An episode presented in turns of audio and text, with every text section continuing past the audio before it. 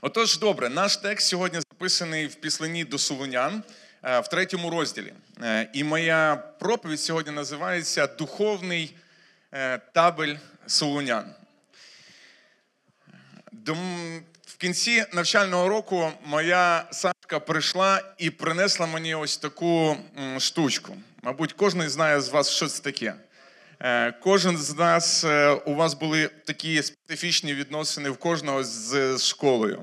Ви знаєте, коли я ріс, у мене були доволі цікаві відносини зі школою.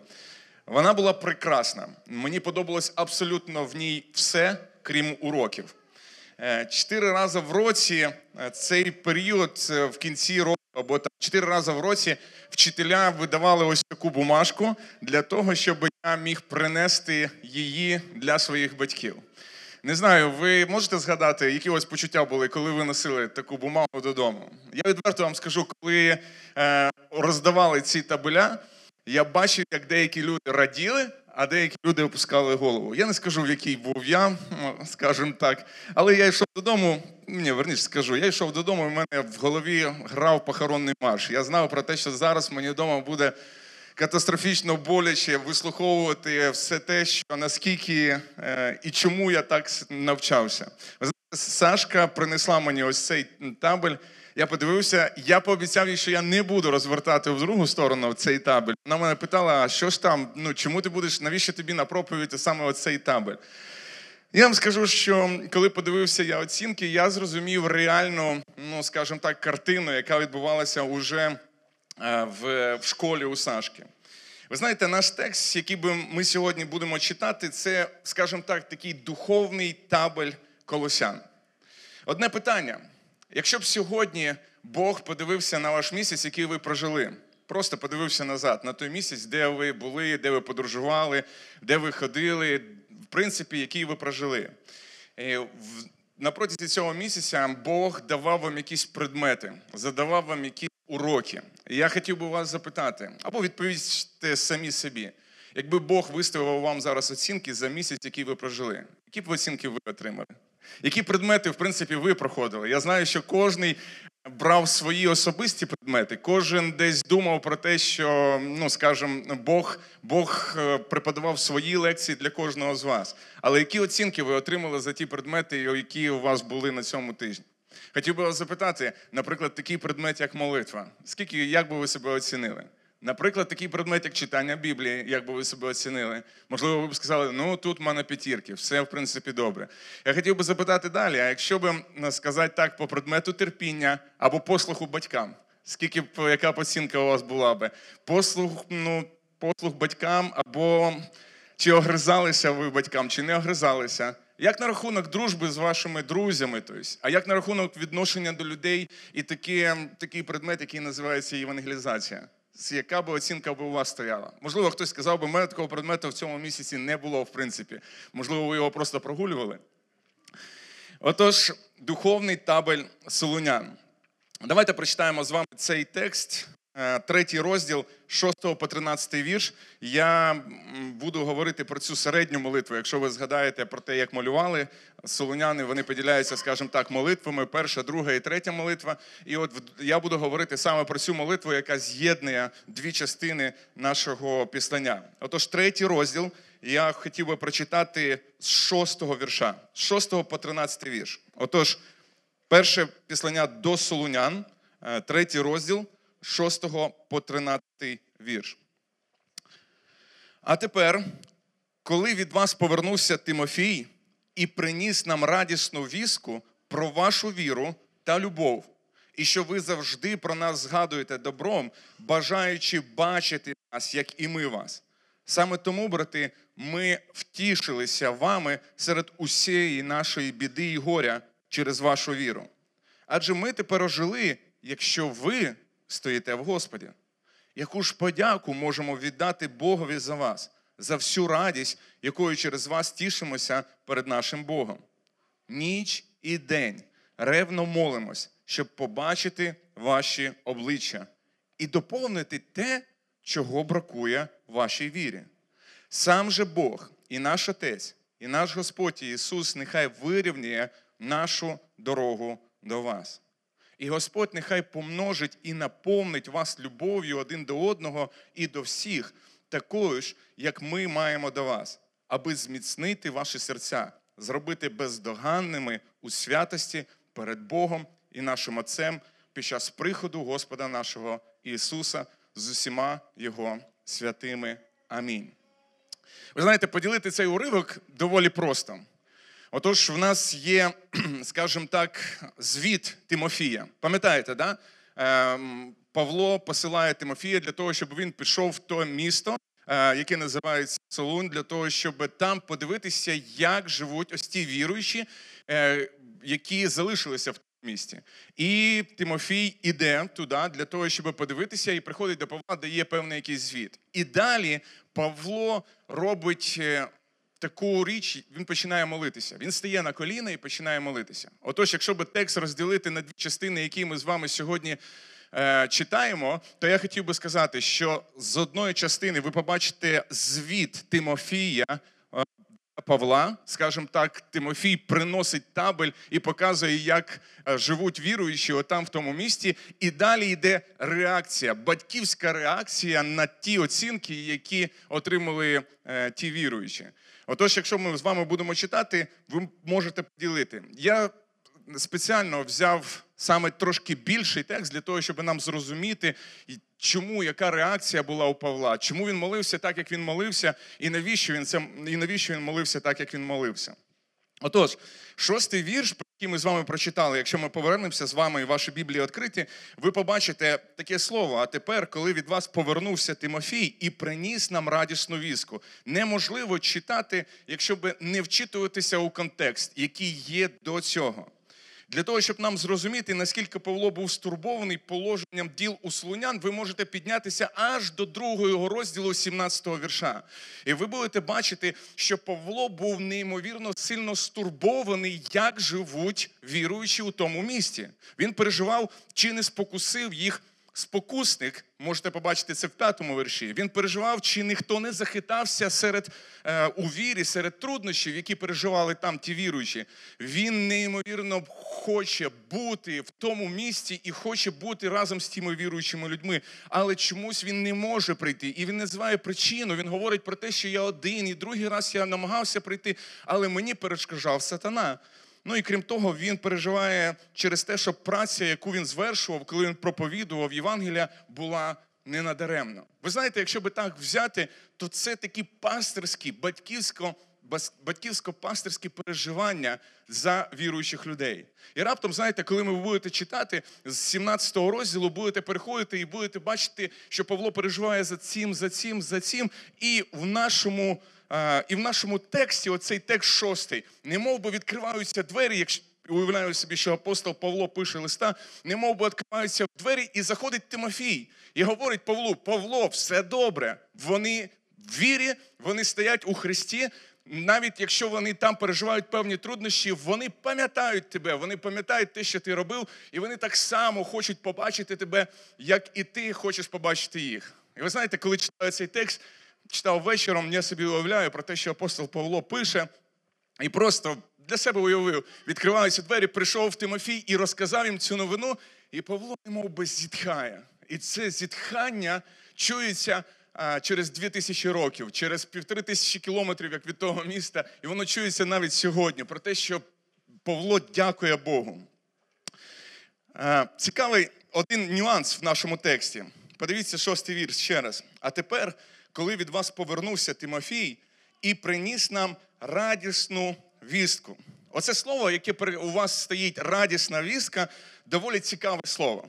Воно, е, це слово ви дуже його добре знаєте. Радісна вістка чим вас асоціюється? Як? З Євангелієм.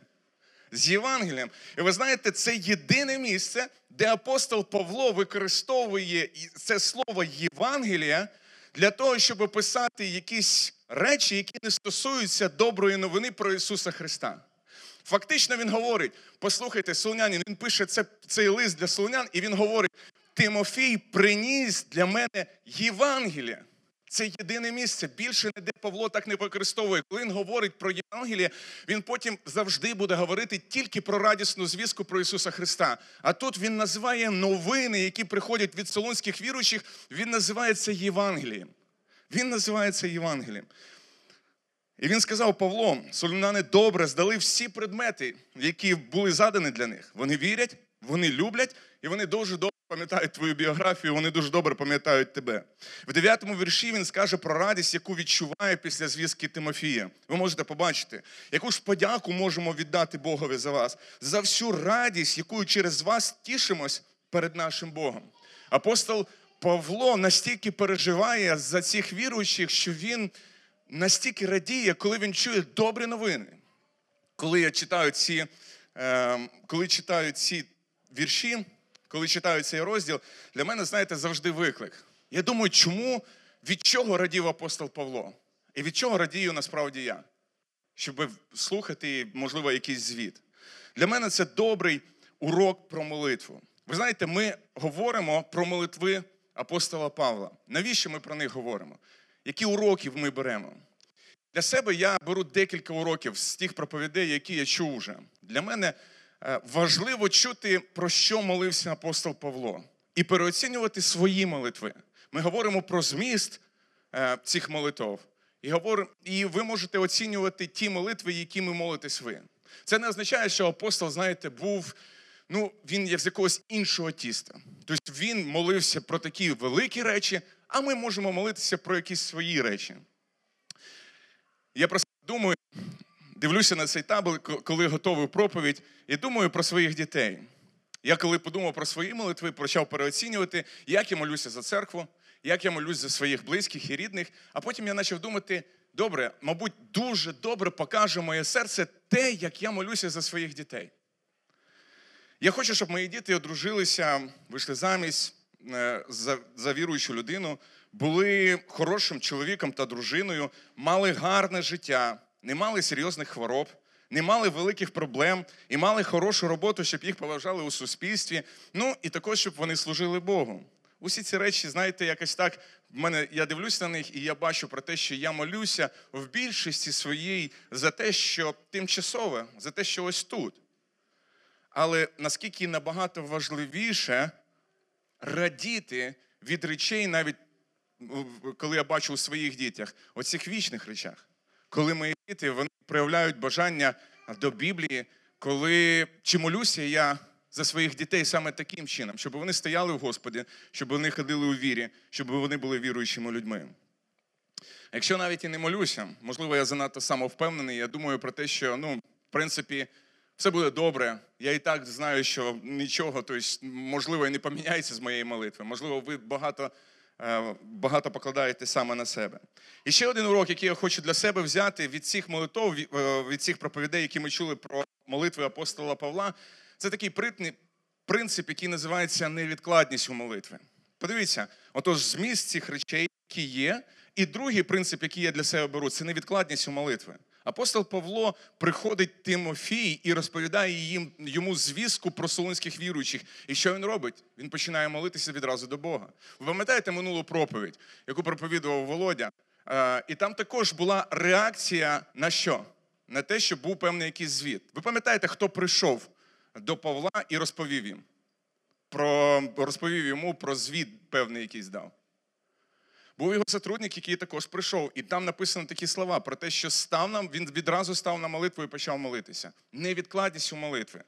Якщо до нас приходять якісь новини, добрі чи погані, хороші чи навпаки не дуже, хай відповіддю нашою буде молитва. Якщо нас щось стається у служінні, хай відповіддю у нас буде молитва. Якщо приходять якісь новини від наших рідних і близьких, хай відповіддю наша буде молитва. Якщо до вас приходить ваш друг, Хай закінчується ваша розмова молитвою, або починається навіть або починається також молитвою. Подумайте про це. Хай реакцією на всі обставини, які будуть ставатися у вашому житті, буде ось цей принцип, який називається невідкладність у молитви. Ми далі побачимо і про зміст апостола Павла, і візьмемо ще деякі принципи. Я от собі думаю, чому в мене не завжди є така реакція? Якщо до мене приходять певні якісь новини, чому я відразу не падаю на коліна і не хвалю Бога, або навпаки, не починаю просити у нього щось? Я думаю також і про, про свій, про те, що наповнює мої молитви. Отож, дорогі друзі, те, що я сказав, перше, це була реакція. Тимофій прийшов, приніс табель до Павла і сказав: вони ходять у вірі, вони люблять один одного. Крім того, вони пам'ятають тебе. Павло, все добре, вони тебе також очікують. Павло починає відразу молитися. І от тепер ми можемо з вами побачити, про що молиться апостол Павло. Якщо ми тут побачили, яка реакція у нього, то зараз ми можемо побачити зміст цієї молитви і взяти деякі принципи не тільки зі змісту, але і те, як молиться апостол Павло. Якщо ви зі мною відкрийте, будь ласка, 10 вірш нашого розділу. 3, 3 розділу, 10 вірш. Прочитаємо ці два вірша, 10 і 11 вірш. Ніч і день ревно молимося, щоб побачити ваші обличчя і доповнити те, чого бракує вашій вірі. Цікаво, правда? Подивіться ще раз 10 вірш. Апостол Павло молиться і говорить: Я ніч і день молюсь для того, щоб прийти і доповнити те, чого бракує вашій вірі. Мене зацепили ці слова. Думаю, як же ж апостол Павло має доповнювати те, чого бракує вашій вірі?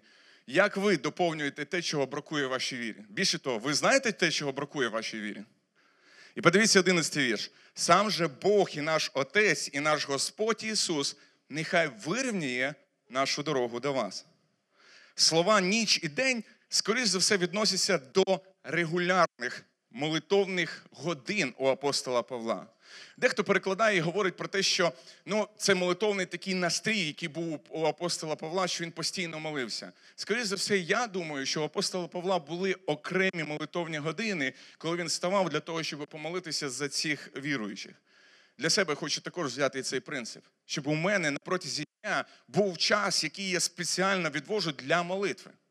Чи стається у вас на протязі дня такого, що ви можете не контролюєте? Хай відповіддю буде молитва. Хай відповіддю на протязі дня ви знаєте, що я в обід, коли я працюю, я не тільки пообідаю, і я не тільки скажу перед перед тим, як їсти, Господи, благослови цю їжу. Хай я виділю час, хоча б 15-10 хвилин для того, щоб звернутися до Бога і помолитися. І хай моя молитва, зміст цієї молитви буде подібними від того, що ми читаємо апостола Павла. Це такий добрий для мене підбадьорюючий момент, щоб на протязі дня я виділяв час для молитви.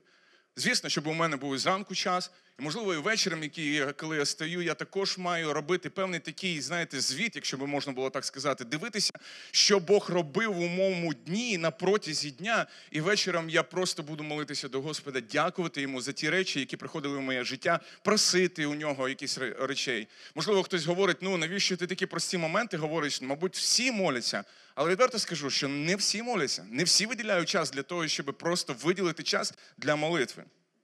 Отож, але що має на увазі Павло, коли молиться про те, щоб доповнити те, чого бракує вашій вірі? Його прохання складається з таких речей. Він говорить: послухайте, прийшов Тимофій, розповів мені те, як ви ходите у вірі, і я радію від цього. Але зараз моя реакція така: я хочу прийти до вас і доповнювати те, чого буде те, чого бракує вашій вірі.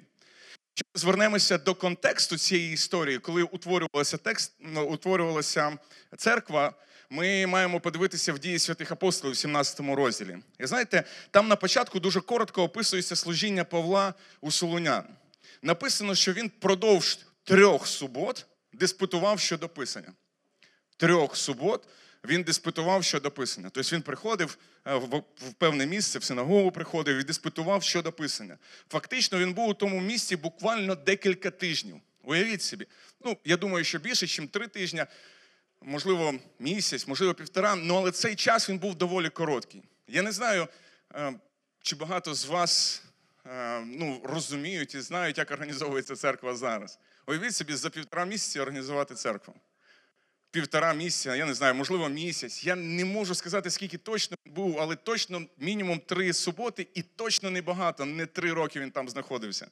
Отож, він там організовує, він проповідує там. Звісно, ці люди, які його слухали, це не були просто, знаєте, люди, які ніколи не чули про Ісуса Христа. Це були євреї, відразу ті, які знали знали е, старий заповіт, не розуміли, е, вони приходили, диспутували з ним. Але також були люди, які, можливо, перший раз почули цю звістку. Отож, яким чином він хоче доповнювати те, чого бракує їхньої віри? Він, як людина, не може створити віру. Більше того, скажу, він навіть не зможе зміцнити оцю віру. Але він хоче прийти для того, щоб доповнювати те, чого бракує. Для того, щоб пояснити ось цю думку, я хотів би, щоб ми з вами перенеслись на 200 років назад. І зустрілися з одною людиною, якого звати Фридріх, а фамілія в нього доволі цікава. Його звати Фридріх Шлеєрмахер. Ця людина вона жила в, у 18 сторіччі, і він був дитиною реформатського пастора. Батько його відправив у семінарію. Він пішов учитися у семінарію, яка належала моравським братям. Це була така доволі консервативна, добра семінарія. І в тій семінарії він написав лист для свого батька-пастора. І він написав про те, що вивчаючи різні доктрини, я бачу про те, що я не можу довіряти тому, який називає себе Господом і Христом. Я не можу йому довіряти, тому що я не вірю, що він зробив ось цю викупну жертву приніс. Він помер на Христі замість мене. Я не вірю про те, що це було непорочне зачаття. Він говорив про Ісуса Христа. Фактично, він висловив свою таку недовірю і невір'я в Ісуса Христа, людина, яка навчалася в семінарії. Через деякий час е, він все ж таки став пастором. Навіть з, таким, з такими поглядами він став пастором. І виходить на сцену історії, по чому його пам'ятають, з доволі цікавими твердженнями.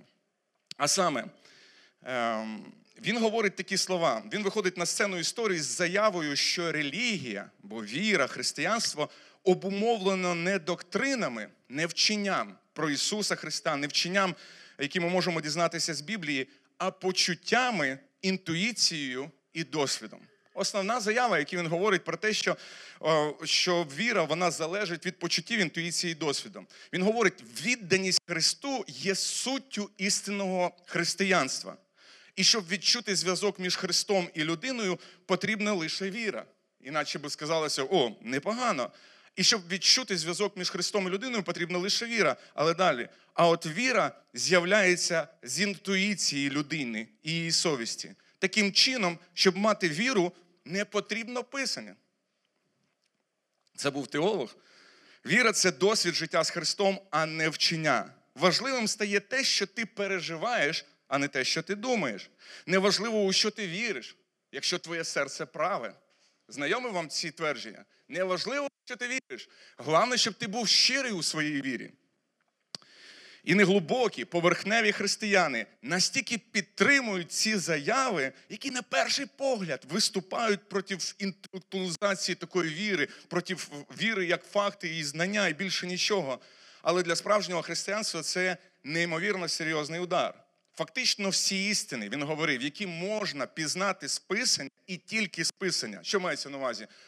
Викупна жертва Ісуса Христа, те, що Христос зробив на Христі, хто Він, вони не важливі. Він заявляє так, що це не важливо. Він говорить, важливо тільки те, що ти відчуваєш. Це породило те, що на кафедрі в ті часи ем, все менше і менше починає звучати доктринальна проповідь, проповідь вчення, і все більше і більше починає звучати досвід і почуття.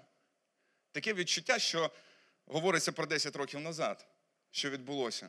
Тому що і зараз, якщо ви відкриєте Ютуб, християнство і побачите, які проповіді важливі, цікаві, ви побачите там не методичне викладення або відкриття писання і тлумачення пис- писання. Ви побачите там, що саме цікаве це коли розповідають досвід, коли говорять про те, ну говорять про свої якісь почуття, говорять психологічні якісь речі, коли змінюється, коли Біблія стає тільки просто плацдармом, на якому ти можеш стати, відштовхнутися, прочитати віршик і уйти в польот фантазії, уйти так, розповідаючи, розказуючи про все, що тільки можна, не тлумачачи Біблію. Це приводить до того, що зникає доктринальна проповідь в ті часи і починає з'являтися проповідь, яка тільки основана на досвіді і на почуттях. І от які заяви починають звучати від священників і пастирів в той час. Вони говорять, атеїст, який живе по любові, атеїст, який живе по любові, людина, яка відкидує Бога, спасенний Богом, якого він не знає. Більше того, інший священник це реальні факти, реальні, реальні проповіді. Інший священник писав, що можна вірити в Бога і навіть цього не знати. І ще один священник, один із самих головних пастирів, скажімо так, в певній деномінації, на похованні одного відомішого атеїста в Англії заявив: небо призначено не тільки для християн. Тобто, ти можеш бути ким завгодно, атеїстом. Головне, щоб ти був щирим, це номер раз. В твоєму серці може бути релігія і віра в Бога, але ти навіть цього можеш не знати. Нічого страшного. Тобто, ну, небо не тільки для для християн, воно також і розчитано для атеїстів. І в принципі, ти можеш так, якщо ти більш-менш щирий і ти любиш, все нормально, в тебе все добре в житті. Знаєте, скажу, що сьогодні, чесно кажучи, частіше багато християн ходять очима, ніж вірою. Ми приймаємо свої рішення на підставі обставин. Ми робимо свої судження на основі почуттів і інтуїції, а не Божого Слова.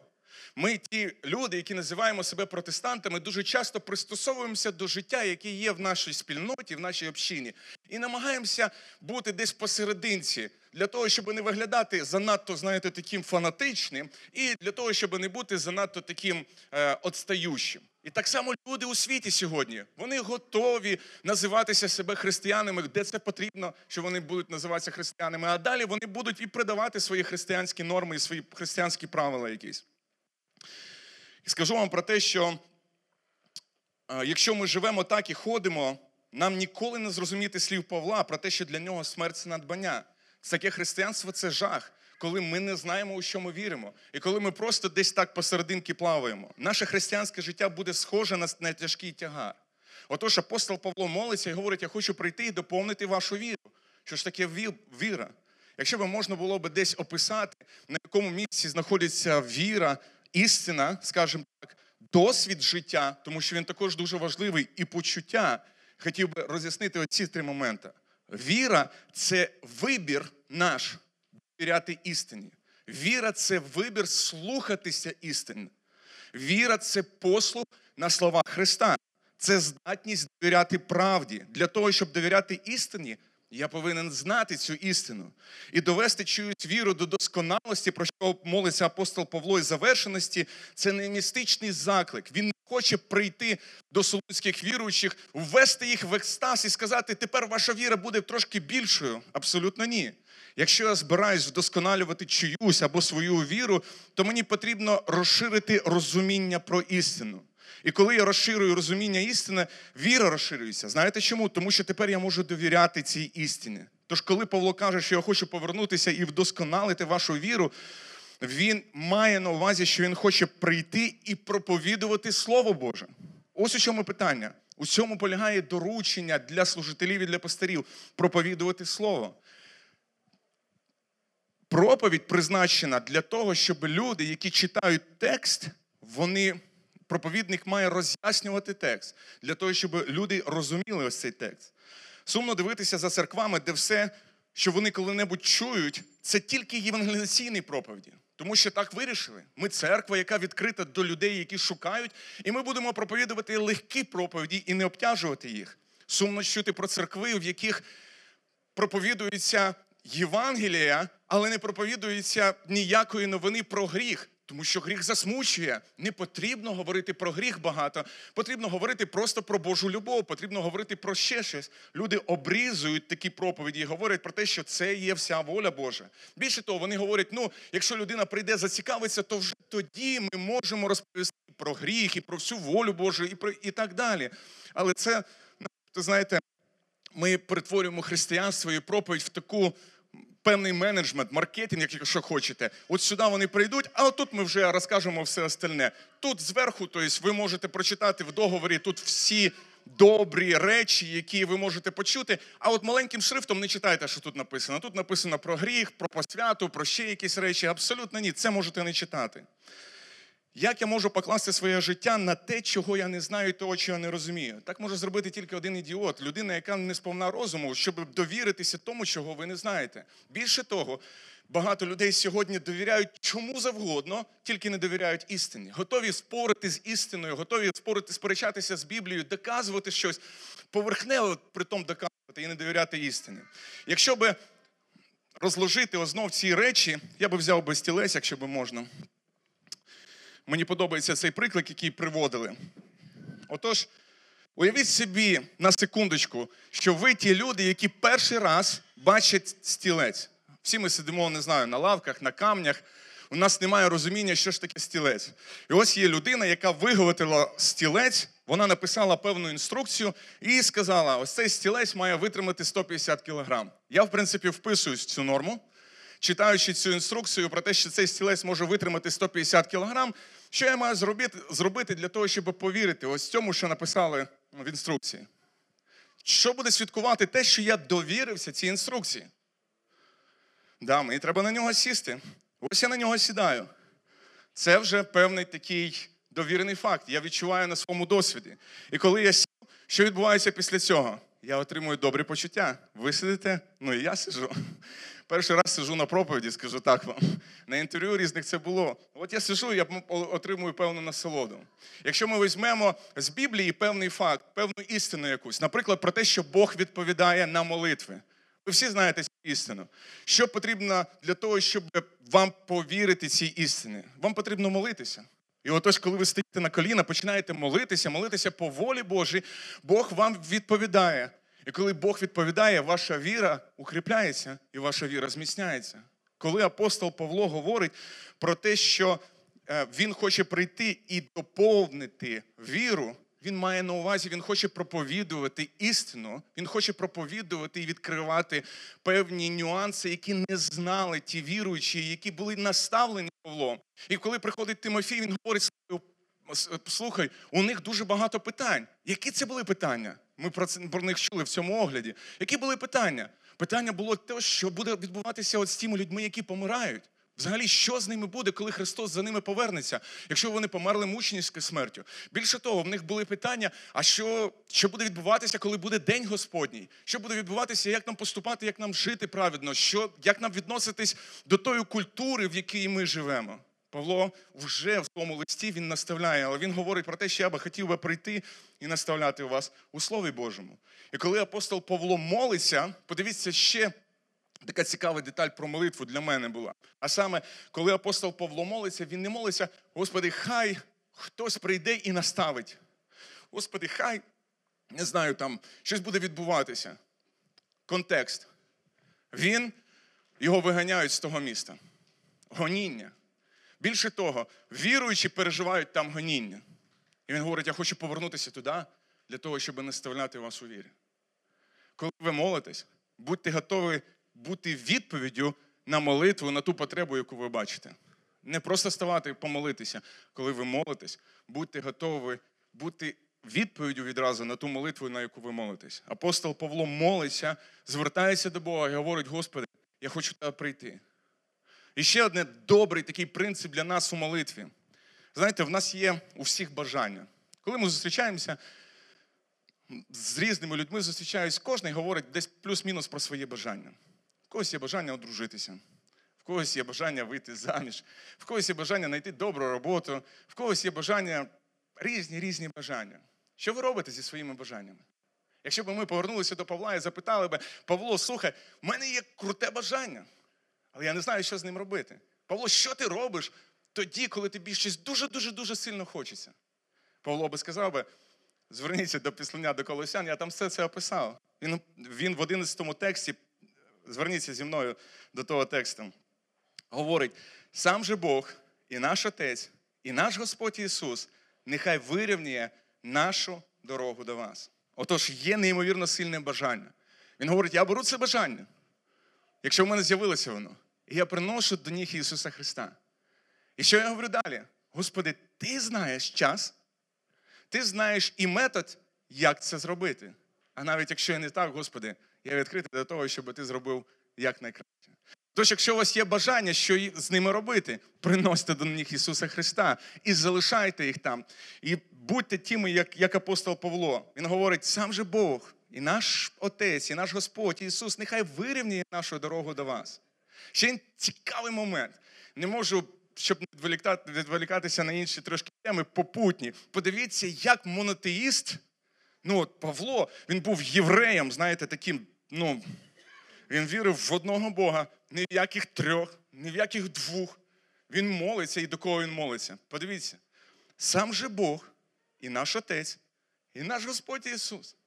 Для цього монотеїста, того, який вірив тільки в одного Бога, нема проблем помолитися в одній молитві і до Бога Отця, і до Ісуса Христа. На якому великому положенні у нього в голові займає Ісус Христос? Що Він так звертається до Бога. Він говорить, сам же хай Отець Ісус Христос. Вони хай вдвох вирівнюють мою стежку. Ось моє бажання перед ними. і Я перед ними ложу його і говорю, Господи, ти сам вирівняй мою стежку. Я дуже хочу попасти до Солонян, але ти сам знаєш, коли це мені потрібно і як це краще зробити. Добре. Ще одне прохання, яке записане в, в нашому в 12 і 13 тексті. Якщо ви зі мною можете далі пройти. Отож, прохання про любов. Ще раз, апостол Павло, молитву, яку ми читаємо, це фідбек, скажімо так, це те, що апостол Павло робить на ті новини, які приніс Тимофій. Тимофій приносить Євангеліє про солунян. Можна сказати, це Євангелія від Тимофія. Він приніс йому, розказав про те, що відбувається з солонянами, і він, як батько, починає рахувати і молитися до Бога, і бажати для них чогось кращого. Він просить ще доволі така цікава молитва. 12-13 текст.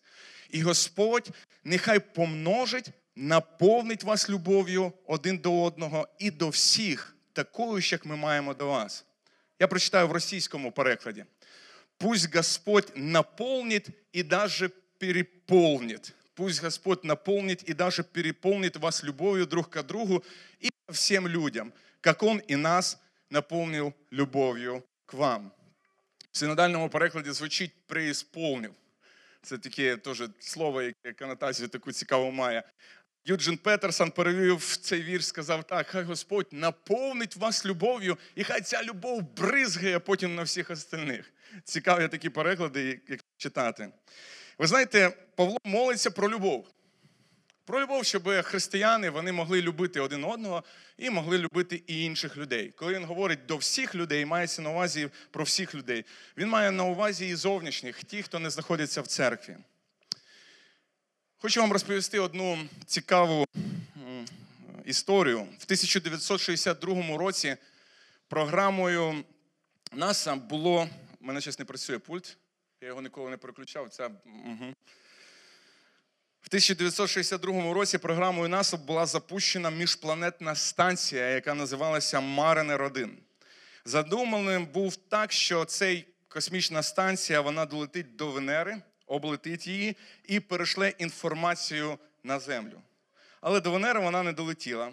Через 5 хвилин цей політ збився з курса, і потім була запущена програма на знищення цієї станції. Коли почали вивчати причини, які привели до краху, то побачили про те, що в програмі, яка мала управляти автоматизованим польотом станції, якийсь програміст допустив помилку, був пропущений, знаєте що, один дефіс.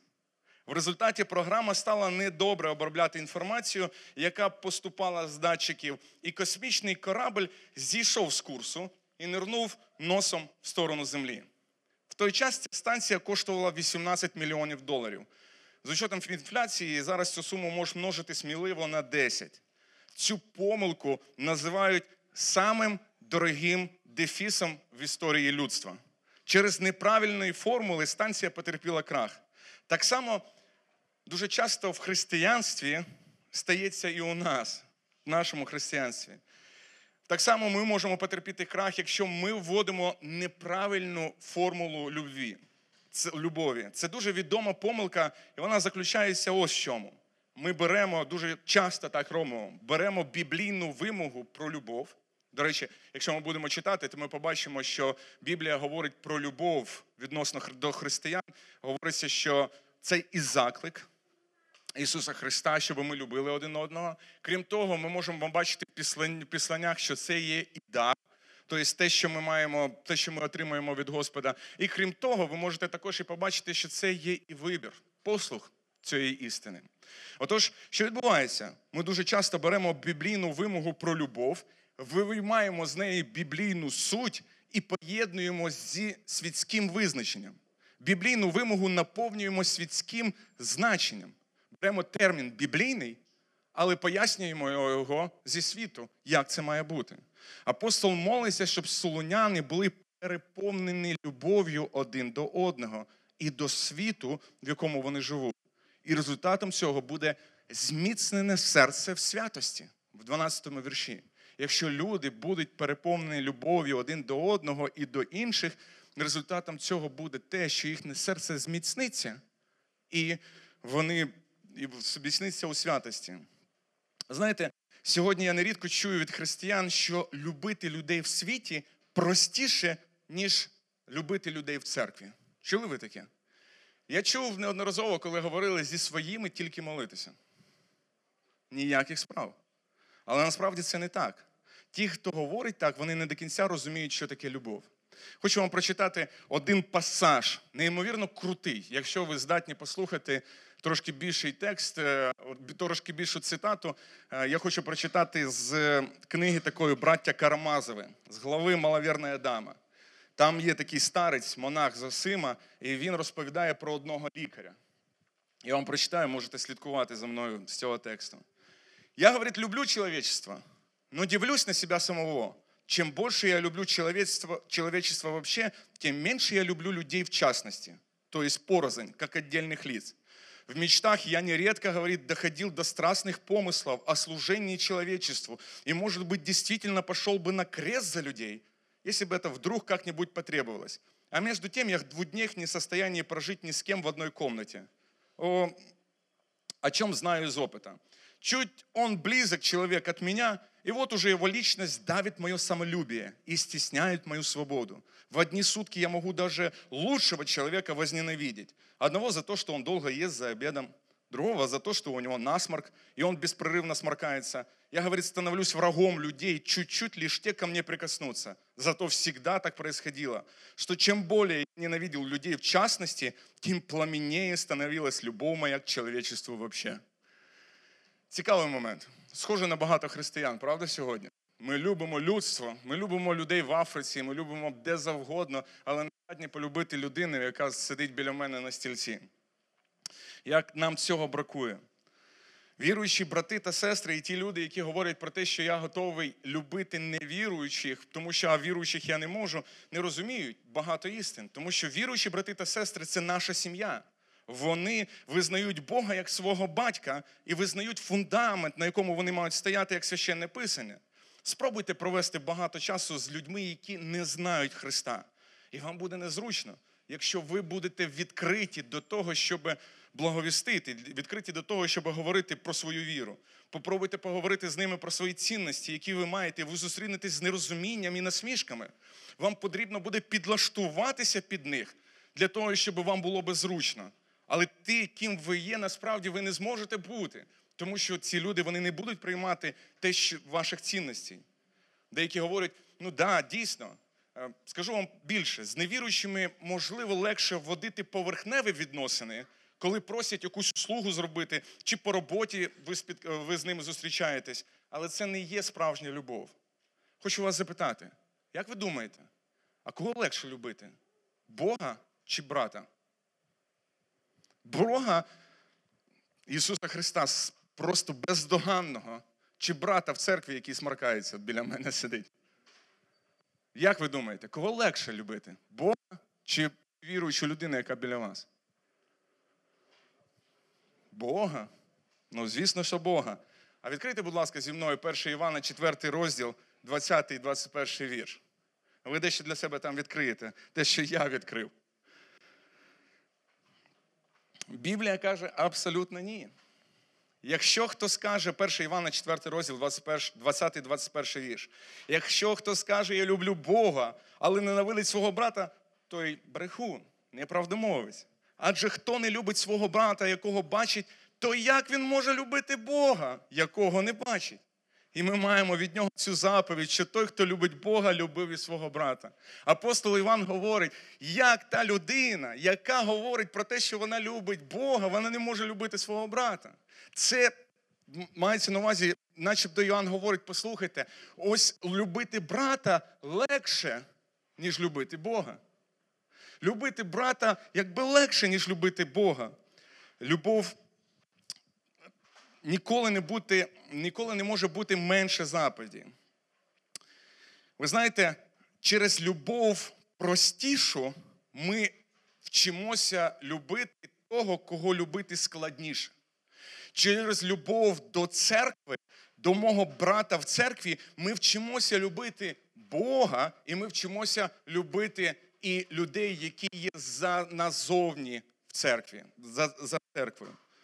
Любов і святість, про які молиться апостол Павло, наче речі, які важко поєднати. Але через любов церкви ми вчимося любити інших. Ми починаємо, якщо ми справді любимо, ми починаємо забувати себе. І да, я не хочу сказати про те, що віруючі не можуть приносити біль, можуть приносити біль. Але подивіться, що Біблія нам каже. Ще одна така річ, яка неправильно розуміється любов'ю, це коли думають про те, що ти мене не чіпаєш, а я не, тебе не чіпаю. І в нас любов. А коли любов? Коли я зустрічаюся і говорю, привіт, як діла? І на цьому все. Любов, вона має проявлятися в діях. Це прощення. Хтось сказав недавно про те, що прощення це воздух, це повітря у відносинах. Прощення це повітря у відносинах. І прощенням проявляється наша любов до нашого ближнього, до нашого брата. Я чув багато, коли говорять про те, що мене так в церкві образили. Ну да, тому що церква вона складається з людей, з таких самих грішних, як і ти грішний. І насправді церква це не просто ідеальний будинок, в якому зібралися ідеальні люди. Я свідомий цього. Але я хочу сказати про те, що це, як хтось сказав, що це лікарня, де люди отримують е, медицину, певно, отримують ліки для того, щоб змінюватися і ставати здоровішими і здоровішими, в яку ти потрапив також, де ти можеш когось образити також. Ще одну дуже важливу істину хочу сказати: Бог ніколи не може бути менше заповіді.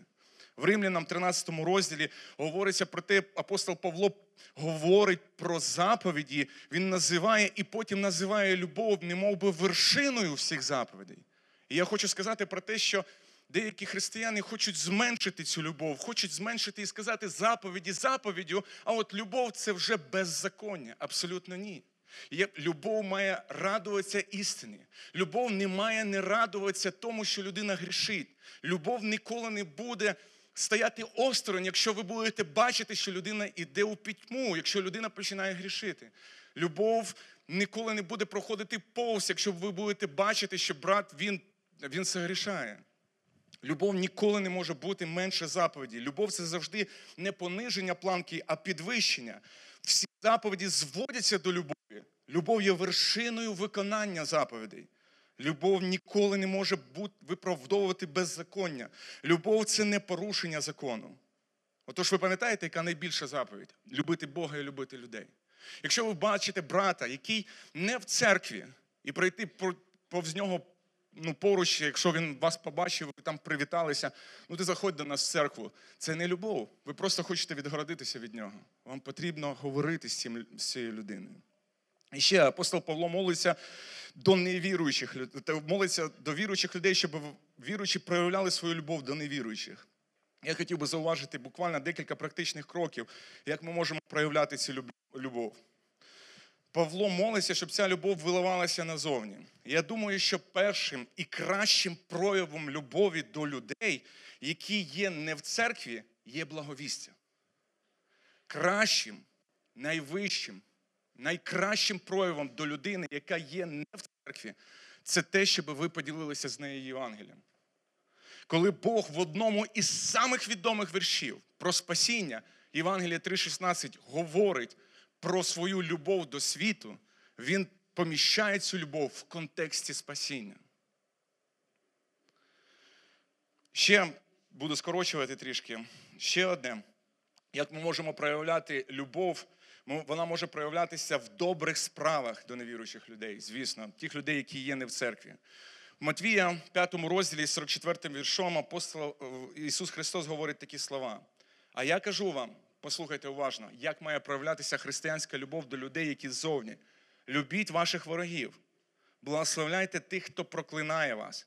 Робіть добро тим, хто ненавидить вас. Моліться за тих, які кривдять і переслідують вас, щоб бути вам синами вашого Отця. Така любов вона буде свідкувати, що ви сини Бога. Хто на небі, який своєму сонцю велить сходити над злими і над добрими, та посилає дощ на праведних і неправедних. Бо коли любите тих, хто вас любить, то яку нагороду від цього ви маєте? Хіба не те саме і митники роблять? Коли вітаєте тільки ваших братів, то що особливого ви робите? Чи не так і язичники роблять? Тож будьте досконалі, як Отець Небесний наш досконалий. Якщо ви любите тих, хто вас любить, для цього не потрібно багато зусиль, тому що цей принцип навіть є у людей, які не знають Бога. Роблячи добрі справи для людей, які вас ненавидять, є свідченням, що ви є синами і дочками Бога. Ісус Христос говорить, щоб ми відповідали навіть на прокльони. Ви пам'ятаєте, хотів би вас запитати, вас коли-небудь в житті проклинали? От так проклинали, знаєте, не просто там сказали вам погане слово, хто ви там і так далі, а саме проклинали. Коли говорили вам про те, що хай станеться і те, і те, і те з вами. В моєму житті це було двічі, коли проклинали, я міг згадати, можливо, ще є, але в моєму житті були це двічі. І двічі це були люди, які були дотичні до церкви, е, в наші, в, до нашої церкви. Проклинали, щоб грім і молнія впала на нас, на нашу машину, щоб спалили нас, щоб і так далі було. Проклинали наших дітей, люди, які були біля, е, скажімо так, які були в церкві, проклинали наших дітей. Скажу вам про те, що я не боюсь цих незаслужених прокльонів, тому що Писання нам говорить, що незаслужений прокльон він ніколи не збудеться. Та людина може говорити своїм язиком дуже багато, але якщо дійсно це незаслужено, воно нічого не збудеться. Чи чули ви хоча б е, раз свою сторону погані слова? Як ви відповідали? По справедливості чи, можливо, по любові? Чи практикували ви ці істини, про що говорить Ісус? Хотів би розповісти вам ще одну історію, яка мене вразила, яка показує про цю християнську любов, як сильно віруючі можуть любити, і наскільки вона дієва, ця любов. У 2006 році, 2 жовтня, озброєний 32-річний водій вантажівки Чарльз Робертс захопив у заручників учнів невеликої сільської школи релігійної громади, у якій в той момент знаходились 27 школярів. Він відпустив хлопчиків, залишив 10 дівчаток, відпустив жінок, вагітних жінок. Він знав цих людей, які біля нього. Він залишив 10 дівчат, з яких 5 вбив, а 5 поранив. Цим дівчаткам було від 6 до 13 років. Ці дівчата, одна з них, якій було 13 років, просила, щоб він вбив її першою, думаючи, що так відтягне, ем, хоч більше часу дасть для інших дівчаток. Отож він п'ять вбив і п'ять поранив, а потім і сам застрелився. Він сам був у шлюбі. Він був батьком трьох дітей. У нього була дружина. І ніхто не може зрозуміти, що це таке, що з ним сталося. І це була страшна трагедія. Але те, що відбулося після цього, це було щось неймовірне. Ця школа була організована віруючими людьми. І сім'ї всіх померлих були віруючими. Буквально через декілька годин після трагедії додому вбивці прийшла людина з цієї релігійної громади. І вона принесла звістку. Вона принесла звістку до дружини цього чоловіка і до матері цього вбивці. І вона, ця звістка говорилася, там не було прокльонів, там не було сказано, що ми тебе засудимо, ми тебе ми, ваші, ми вашу сім'ю засудимо і так далі. Там було сказано: батьків вбитих дівчаток не рахують батьків вбивці і дружину вбивці своїми ворогами. Вони також розуміють, що цей день вони також втратили сина. Подумайте про це, як би ви відреагували на таку трагедію, якщо б вона сталася з вами і з вашими близькими. На поховання цього вбивці прийшло біля 30 віруючих чоловік і жінок для того, щоб захистити батьків вбивці, щоб відгородити оцю сім'ю вбивці від журналістів. Батьки вбитих дівчаток плакали разом з мамою вбивці. Через декілька тижнів батьки оцих вбитих дівчаток запросили в церкву маму оцього вбивці і вприйняли в своє спілкування. Через деякий час мати оцього вбивці хворіла на рак і була в лікарні. І дівчатка, яких ранив цей чоловік, приходили до неї додому для того, щоб поприбирати у неї вдома, і для того, щоб піклуватися про її будинок. Оце проявлення християнської любові. Я не знаю, що може спонукати людей до таких вчинків, якщо тільки не Бог, якщо тільки не Христос. І коли ми дивимося на Христа, ми думаємо, оце подвиг. Ці люди зробили щось неймовірне. Але подумайте про нашого Господа Ісуса Христа, який пішов на хрест для, за тих людей, які ненавидили Його, який піднявся на хрест, і це був його вибір. Батько віддав свого сина для того, щоб ми з вами могли мати і жити цим християнським життям. Апостол Павло говорить: я хочу, щоб оці люди в Солонянах вони сповнювалися ось такою любов'ю, практикували цю любов в діях і виливали цю любов на людей, які за межами церкви. За благовістя. І знаєте, що він далі говорить? І він говорить такі слова. Він приводить в приклад і говорить так, яку, таку саму любов, яку ми мали до вас. Ми звертаємося, яку ж мав любов апостол Павло до цих людей. Він благовістив, його вбили. І перед цим він прийшов з цього ще одного місця, там, де його били. Його били, коли він благовістив, і він благовістив. Він говорить, це моя любов до вас. І я хочу повернутися до вас, не зважаючи на те, що мене били там. І далі він говорить: я хочу, щоб такою любов'ю ви сповнились. І далі, навіщо? Результатом, що буде відбуватися? Зміцняться ваші серця, і зробиться, і ви зробитесь бездоганними у святості перед Богом нашим Отцем під час приходу Господа нашого Ісуса з усіма Його святими. Апостол Павло говорить, що ось така любов, віддана, саможертовна любов, це та любов, яка може виходити тільки від Бога. Бог дав нам таку любов. І ми можемо її розвивати і практикувати. Я не знаю, з чим ми маємо стикнутися у нашому житті, де ми маємо спрактикувати таку любов. Але чи ви молитеся ось такою подібною молитвою? Хотілося, щоб в наших в церкві було більше таких людей, які можуть, які практикують таку любов. Амінь.